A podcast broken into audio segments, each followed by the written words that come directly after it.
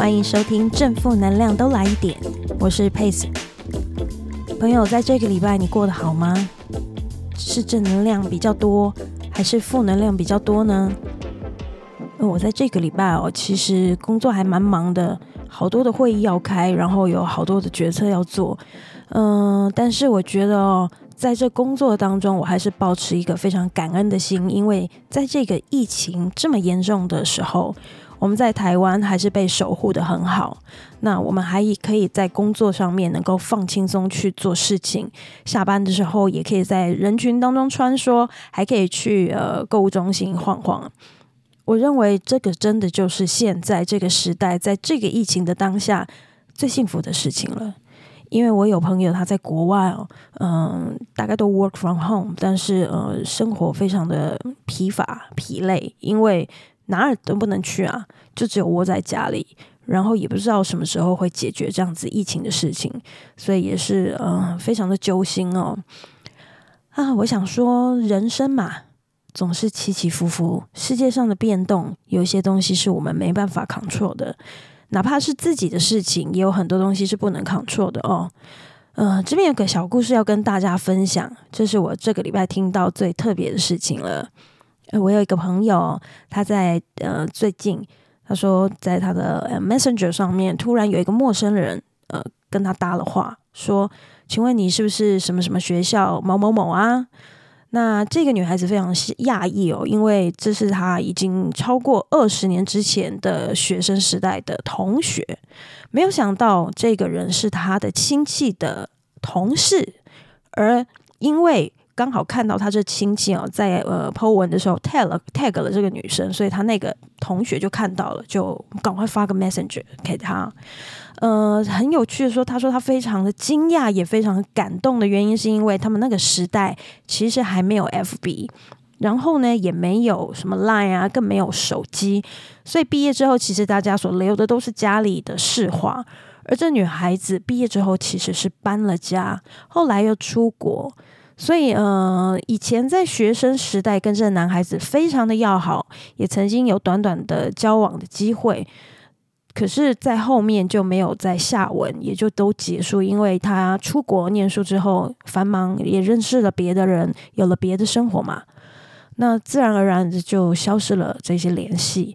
没有想到，哎，原来他以前这么在乎的一个人。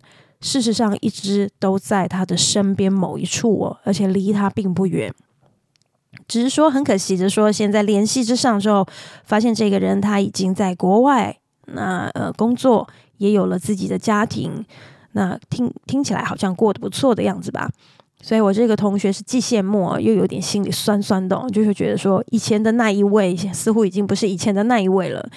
但是他说到一件事情，我觉得蛮有趣。他说：“老实说。”最近不晓得怎么回事，走在路上偶尔会想到这个男生，然后甚至偶尔会想说：“诶，我有没有可能就在台北的某一个路上跟他在捷运站还是在路上擦肩而过呢？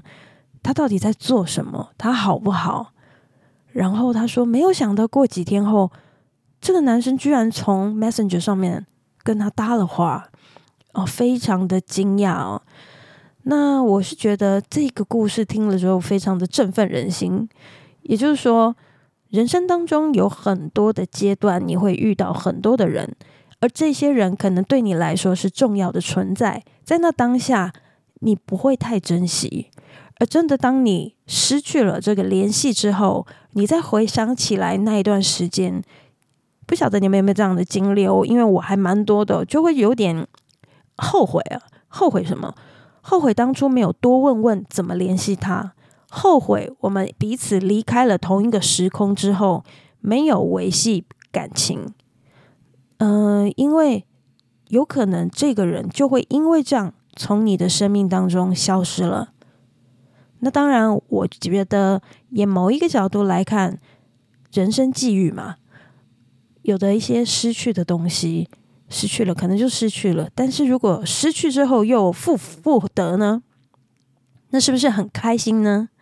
那当然，呃，这个故事还有点小小的呃遗憾啊，因为这个女孩子还单身，而这个男孩子已经有新的自己的家庭了。